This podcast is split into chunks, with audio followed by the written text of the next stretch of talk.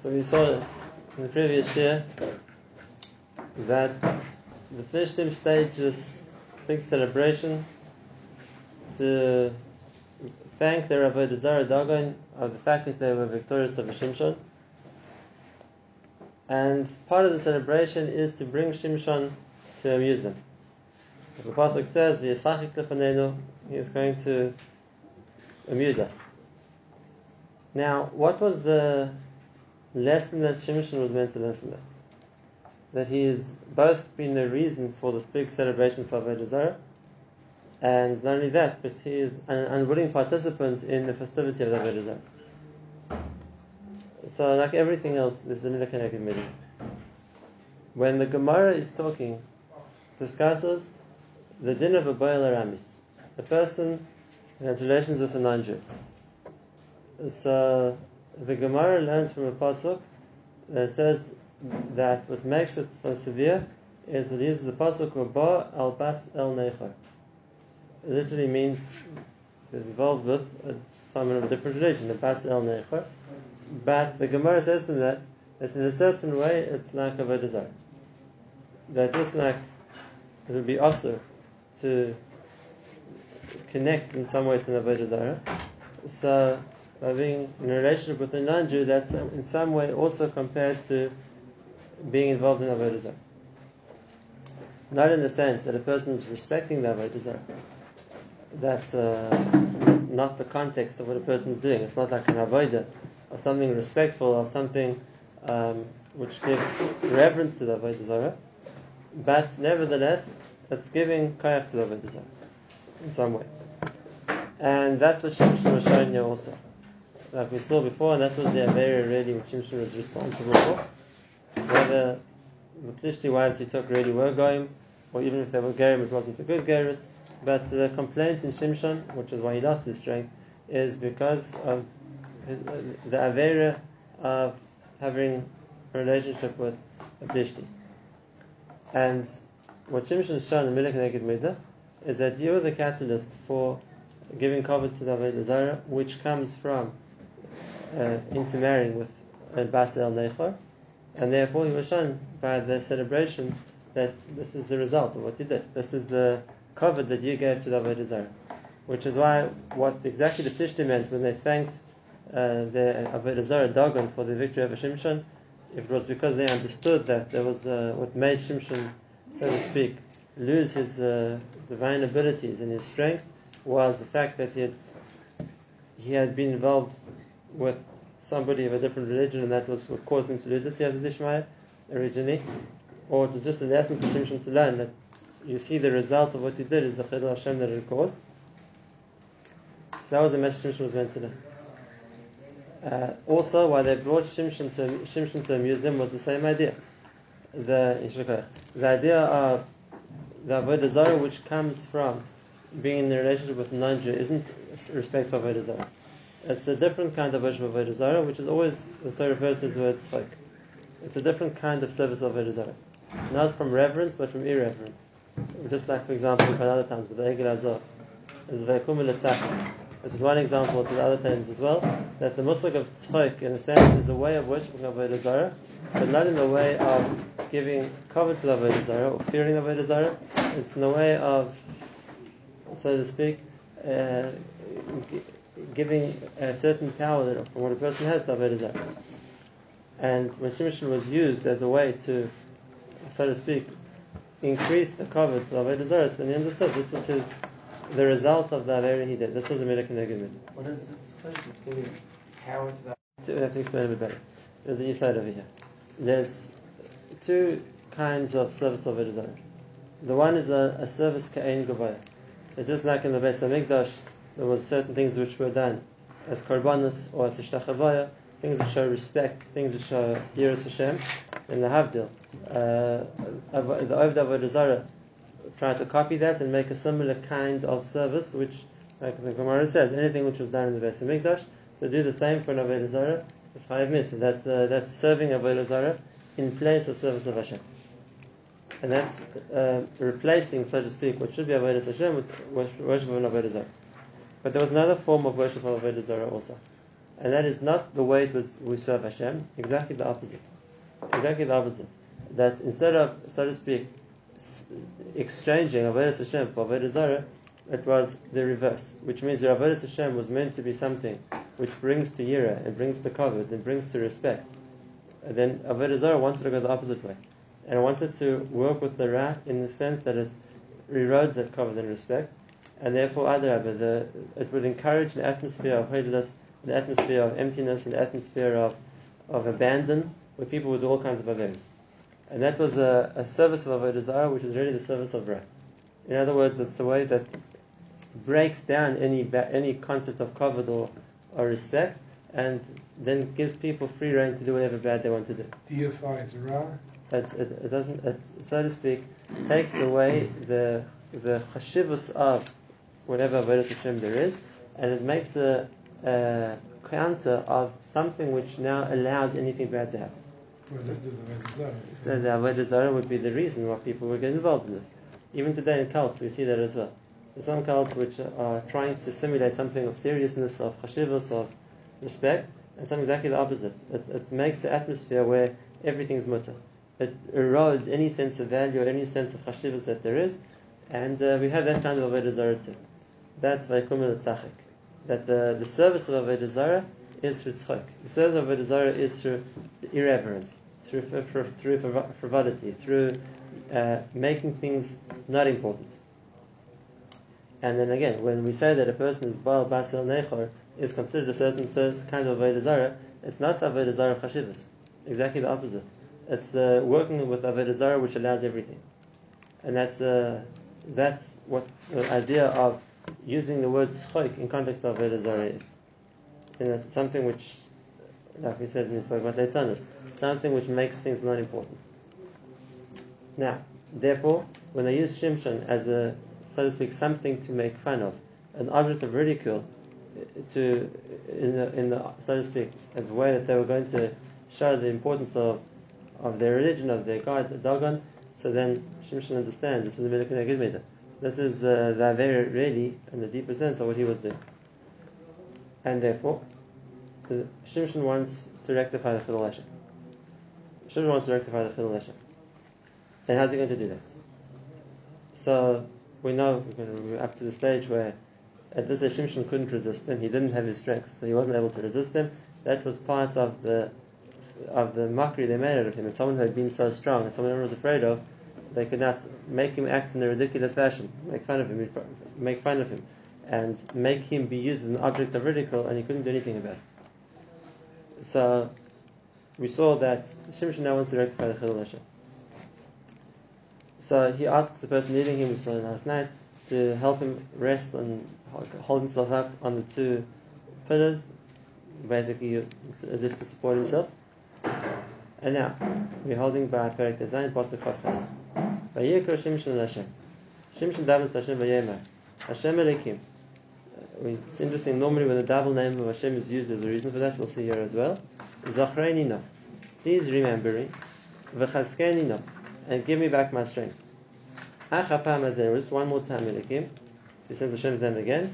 V'inachma nakam achas Plishtim. Let me take revenge of one of my eyes from the Plishtim. So we know what Shimshon wants to do. We see the next pasuk. Shimshon holds him to the two the two pillars which he was which he was touching. So he grabs the pillars. Asher bayis nachanim, which is holding up this whole structure, this whole building, where all the Plishtim are in. And he pushes them. He puts his weight on both sides, and basically he pushes out both the pillars. The whole building collapses. I'm going to die with the Plishtim. Also realized that he was going to die. The building would fall on top of him because he was in between the pillars. But at least all the Plishtim will die too. Vayet B'koyach. He pushes with all his strength. And Hashem answers his tefillah and he gives him back his tremendous strength. Normally a person can't push over a building. The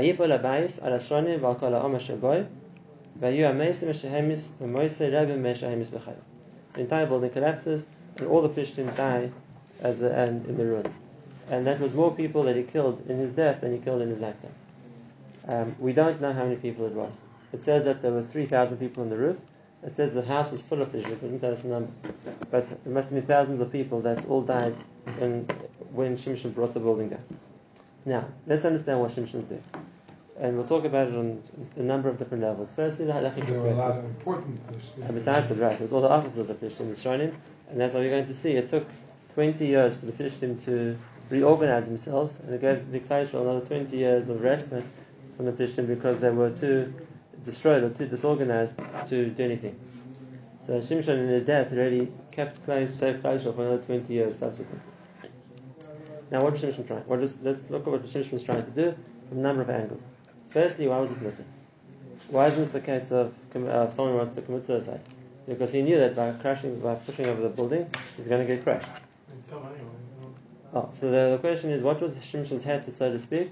Basically, the kid himself. Yes, he killed a lot of Plishtim at the same time, but wasn't head to kill himself. So we find in the Mefarshim three different inter- explanations of, not just in Shimshon's case, but in other cases in the Nach as well, when there would be a heter for a person to give up his life and cause his own death. The first one is, in a case where a person knows he's going to get killed anyway. And if that's the case, to avoid getting killed, he's going to die anyway, so then in a case like that, it's not considered suicide.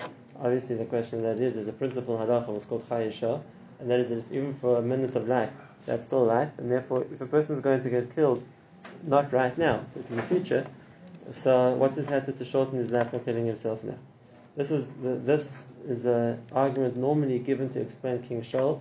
When you get to that, that he knew he was going to get killed by the Plishtim, but nevertheless he preempted it and killed himself. So why wasn't it suicide? So one of the answers the Fasher give is because he was told in the Shemaim, you're going to get killed. Uh, Shmuel told him, "Macha anecha imi," so it was just a matter of time. Himself. That was a Chizkiah. He was told that getting punished with the tshuva. Over here, he was told this is the tshuva. It wasn't that you, that, that uh, the, If you give yourself up. if you now, give yourself up, you'll get tshuva. That was the way to do kapara for what he did wrong. Remember, Shaul was also over Chilul Hashem. And Chilul Hashem is Atzah Muslim. So he was told, this is the way you're going to get kapara. So, but now the question is, what about the Chayyim? So that's not a good enough answer on its own, but it's something which we can use to mitzaref in the post can bring to one to another svara as well. So the second cheshbon, um, which is discussed specifically by Shimshon, is let's on a battlefield. Unfortunately, this is sometimes a practical shayla on a battlefield. A person knows that he can storm an enemy position. Uh, he's probably going to get killed, or he can blow himself up to and take down an enemy battalion with him, whatever the case is. But it'll help Klal Yisrael because or it'll help the, the, army because by by killing himself and taking down a position, or killing how- however many enemy soldiers at the same time, so he's going to stop the advance of the enemy. Is a mutter to do that? Is a mutter for a person to give up their life in the in the in the situation of a battle? Or we say no, the person has no right to kill himself, even if it's in a, something which would help, let's say, the whole war or the whole army, whatever it's going to be. That's a discussion. There definitely are those poskim to that. That's not considered suicide. The mitzvahs of a battle is people get killed, and if a person wants to die a martyr, a hero on the behalf of saving everybody else, that's not also. Unfortunately, this comes up. You have a group of soldiers, and uh, so, some uh, enemy throws a grenade. So now one soldier has a chance, he can jump in the grenade and with his body shield everybody else, but he's going to get killed. Is it mutter to do that? Is in other words, mutter in the, in the situation of battle to give up one's life either to help the army or to save other people? And if that's the case, the one of the explanations they use for Shimshon is this was a battle.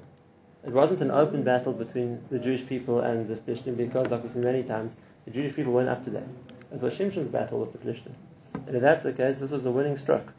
He could, as we saw, he could bring down the entire the hierarchy and uh, would destroy the enemy. This would be a, a decisive, so to speak, victory in the battle against the Plishtim.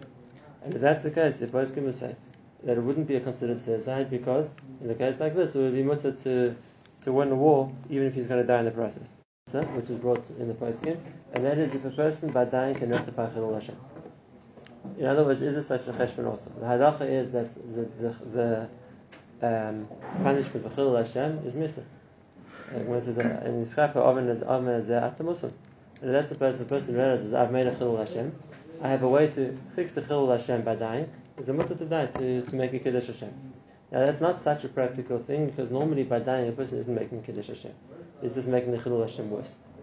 In most cases, people uh, realize they've done something wrong and they're caught for it, and now they go and kill themselves, it just makes a bigger Chilul Hashem. So they aren't actually achieving anything, they're making things worse.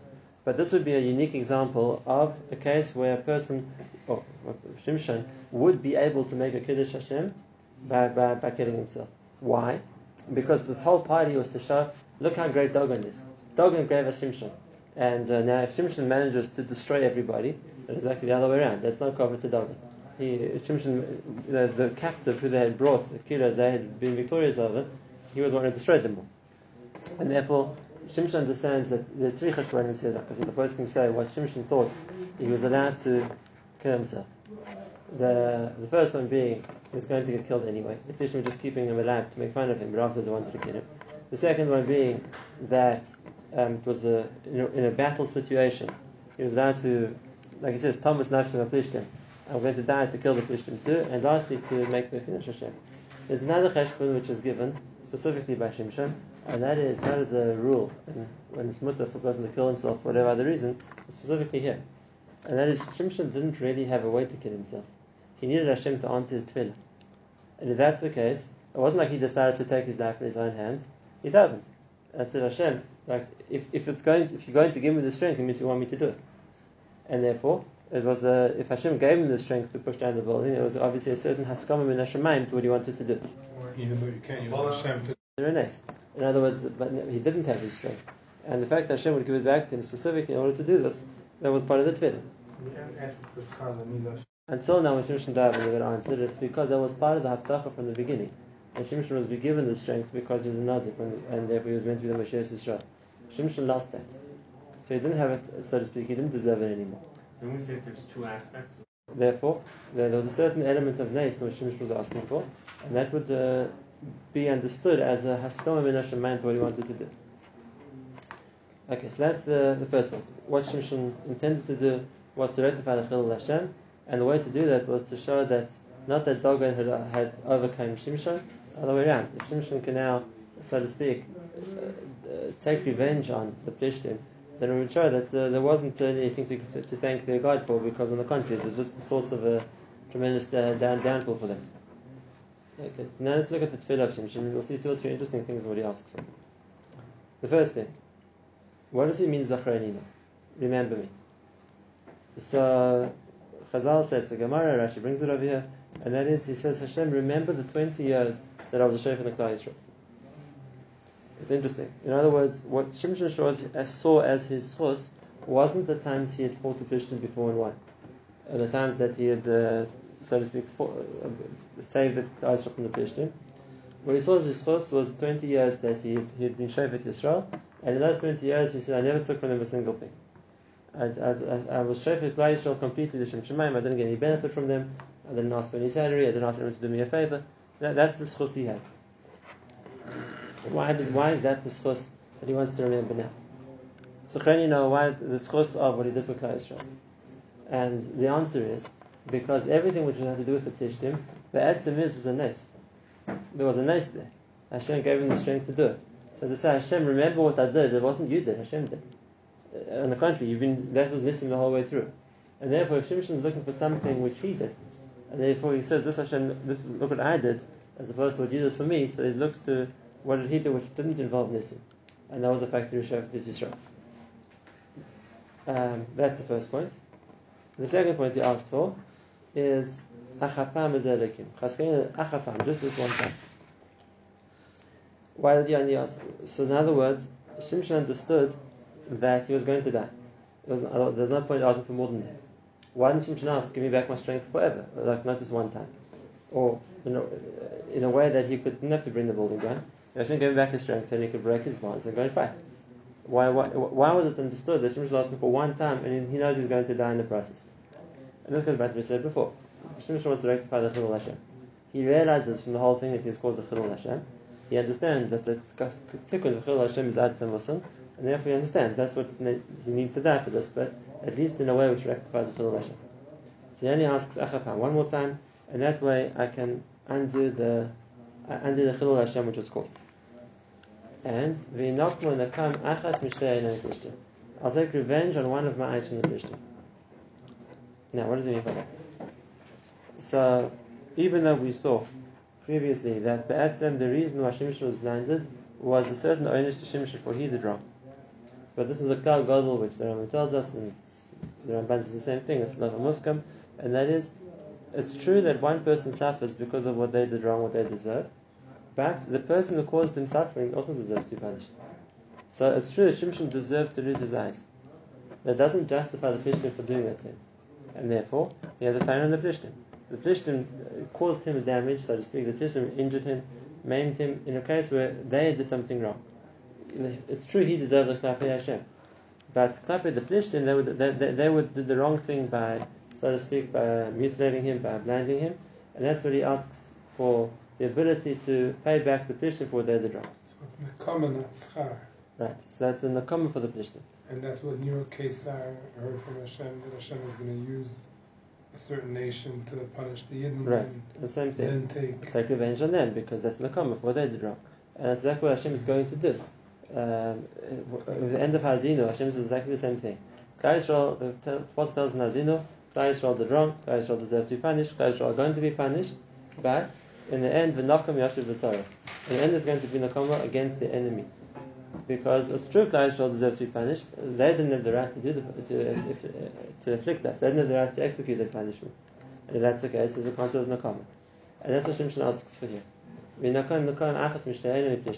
Why just one eye? Why just one eye? So here's a yisod. Um, Chazal say this also, and that is one eye in this world, the other the other eye he's keeping for Olam Haba. Now we have to say what does Shimshon mean by that? That's lashon of Chazal, but what does Shimshon mean by that? It wasn't a schus to lose his eyes. It wasn't a schus to lose his eyes. It's not like he was saving a schus for Olam Haba. Um, and what? The yisod was that he wanted that what the plishim safi here is going to be in the common for one of his eyes. But for Esnol, he's, not being meichel the plishtim. He still has a time in the Noram Abba also. Um, that's the one point. What's the ba- value? That's one point. Now, another point. The, the the the question is that what, if Shimshon's intention was to rectify the Chilul Hashem, or if Shimshon's intention was that by, so to speak, being able to destroy this whole building with all the Plishtim, I'm going to, so to speak, decisively win the battle against the Plishtim. Then if that's the case, was this he did here also? Is that he asked Hashem for a chesed, let him do it. But do we look at it as something which he deserves to be rewarded for? Is that something to do because the Lamaisa, do we say that the fact that he's willing to give up his life in order to to rectify uh, Hashem, or in order to protect Klal Yisrael in the future, whatever it's going to be, do we see the Maisa as being something which he deserves to be rewarded for as well? And it's interesting because on this there's a discussion in the poskim on this point. That even though uh, there's a shita which says that uh, in the pasuk, lo yigra mitzadik that a tzaddik doesn't lose his eye. It's talking about Shimshon. That even the eye he offered to give up in order to take revenge on the Plishtim, it doesn't get taken away from him. Because since Lemaisa he was using this as an opportunity to fight for, for Klal Yisrael or to rectify Chilul Hashem, then not only wasn't he punished for it, he deserved to be rewarded for it also. Which is another cheshbon. There's another pshat also from the Ben Yada. It's very interesting. He brings a story from the Chidah. The Chidah brings a story in Shem uh, uh, Magdalim that there was in his time the Dain, the Basin of Mitzrayim, was uh, a Yid called Rav Chaim Kapusi. Kaputi? Kaputi or Kaputi? Kapusi. And uh, when Rav Chaim Kapusi got older, he went blind. And he heard people were saying about him that uh, the reason he went blind is because he was taking bribes. And that's why the Torah says. Sheikha blinds, people. So he started hearing these rumors being said that he was a, ba- a basin for a long time. He went blind. You he wasn't such an honest Av basin. He was taking bribes. So the Chidah and Goyim tells a story that this Rav Chaim Kibusi was an old man at the time. He he goes on Shabbos or Yom whatever day it was, when everyone was gathered in the main shul in Mitzrayim, in, and he goes in front of the Aron Kodesh, and he says, Hashem, people are saying that the reason I went blind is because I took bribes. He says, Hashem, you know the emes. And I'm asking you, if you want, if it's true that I never took a bribe in my entire life, then Hashem, please show everybody that I didn't take a bribe by giving me back my asset. So there's a proof clear that it wasn't that I never took bribes. So, and the Chidah writes, Hashem did a he, and Hashem gave him back his vision. And he said he saw in, in Chaim Kapuz's own handwriting the story written, but he signed it that this is the this is what happened to me. A story brought Hashem Gedolim on the Chidah. So it says Ibn Yada that that's what Shimshon's intention over here. Shimshon says, Zachrani, now that I was a Klal Yisrael for 20 years. And now I, I land up being blinded. Let nobody say that the reason I was blinded by the Plishtim was because as a Shofet I wasn't a fair Shofet. I took bribes as a Shofet. And how's Hashem going to do that? He doesn't have eyes anymore. He says, Hashem, b'schus my eyes make me defeat the Plishtim. And then it shows that I lost my eyes for something else I did wrong. It wasn't for it wasn't for being a dishonest Shofet. And that's why I put the two things together. Zachrani know that I was a Shofet, but remember me as a Shofet. That I never I was never dishonest as a Shofet. I was never took a bribe as a Shofet, and therefore give me the schus of Mashtayinai. That will be- that make it clear that uh, it wasn't because of, I, I misused my position as a Shofet that I deserved to be blinded for taking bribery, and that's why give me back the schus. And that's why he asked for one of them. Because one he wants for Haba. But he says at least the source of one of the things that I did that as a Shofet I didn't misuse I didn't misuse my eyes to take anything I didn't deserve. Give me now to help me defeat the Plishtim. One more point I want to discuss, and then this point that's also very interesting, and that is: is a person allowed to trade schusim to get schusim?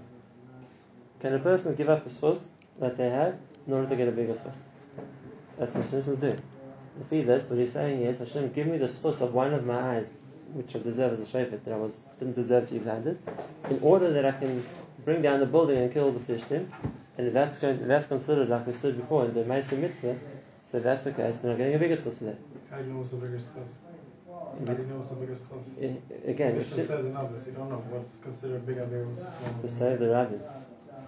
Okay, to save the a rabbi. shofet- being a shofet 20 years, who knows what, what that means. Again, you're right.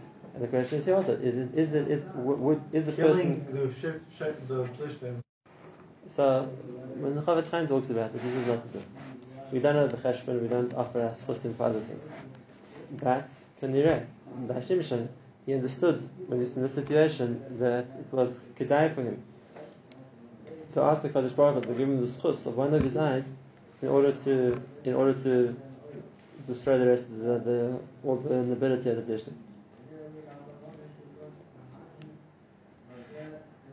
Uh, one more point. We went. We've always spoken about Shimshon about an explanation of what he saw the nevuah of Yaakov Avinu to Shevet on, which Uriah was talking about himself, and now he sees the fulfillment of the last part of the nevuah. We said before that Shimshon saw when all the things he did was like in a side way attacking the Plishtim was the way a snake attacks. It like strikes and then goes somewhere else. It doesn't remain to fight the whole time. It's like it's random, like a guerrilla where what makes strikes over strikes and it goes. But now he sees the last part of what he said, and that is the point that that just like a snake can bite the horse and the rider falls off, with. And that is by standing in the, by bringing down the building, which is like the sus, and everyone on top of it is going to crash. And that's the, that was the end of the nevuah, which which you saw the Yaakov Avinu, which is, the which is the final the final act of his life. The last point we saw we spoke about this also. Hashem. The end of the nevuah of God. Hashem. So we know what Rashi says, and that is that Yaakov saw that Shimshon wouldn't be Matzliach, and therefore he said Hashem must love to wait for the Goel to come.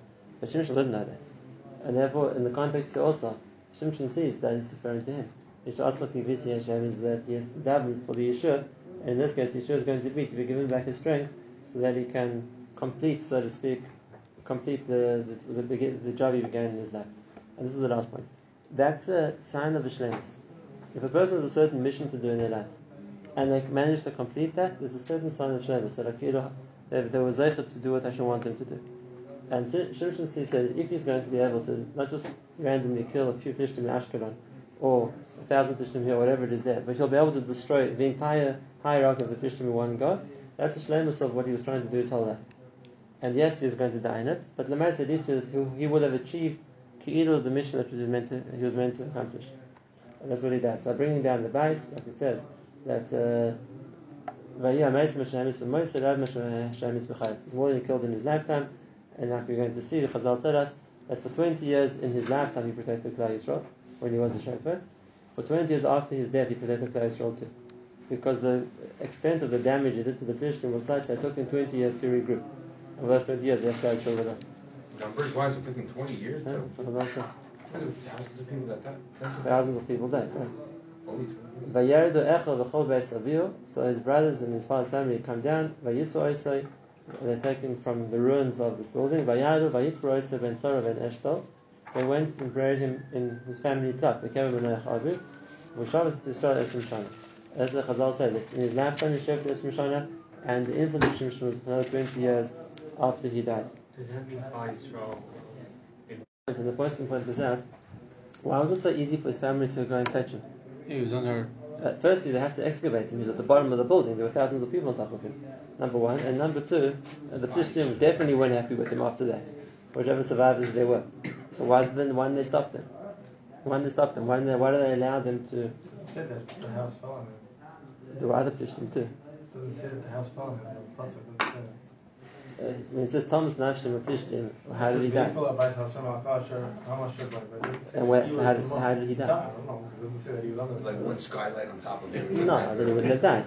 If it, obviously it fell on him, and it would crushed him. And what? And we see this a number of times in Tanakh, and let's talk about in know, Tzmul Ageh, Ba'Shalom Melech, with the same idea. And that is, by a tzaddik, there was a special siyata dishmai to bring to Kevi Yisrael. Even though it involved nisim sometimes, but there was a certain special siyata dishmai that HaKadosh Baruch gives a tzaddik would be brought to Kevi Yisrael.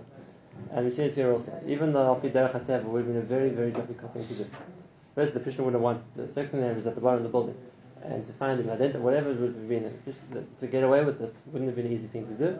But when it comes to a tzaddik, to get, that he's to kfura, is a certain in that, and therefore we see it here also. That it was shaleka derech hateva that he, he got buried. And there's also a certain sign in that of a haskama that he died at. Suddenly Bashar Melech, like exactly the same thing. He was also killed, he killed himself, and he was taken away by the Plishtim. And then also they went and brought his body back with Derech Nes. And it's the same idea. It's a certain Haskama Min Hashemayim that since he died at Tzaddik, he was brought back to Kfur. And that's the same thing as Shimshon. Yes, he made mistakes. He paid for his mistakes. He was punished for that. But at the end of the day, he died Tzaddik, and he completed the mission he was meant to complete.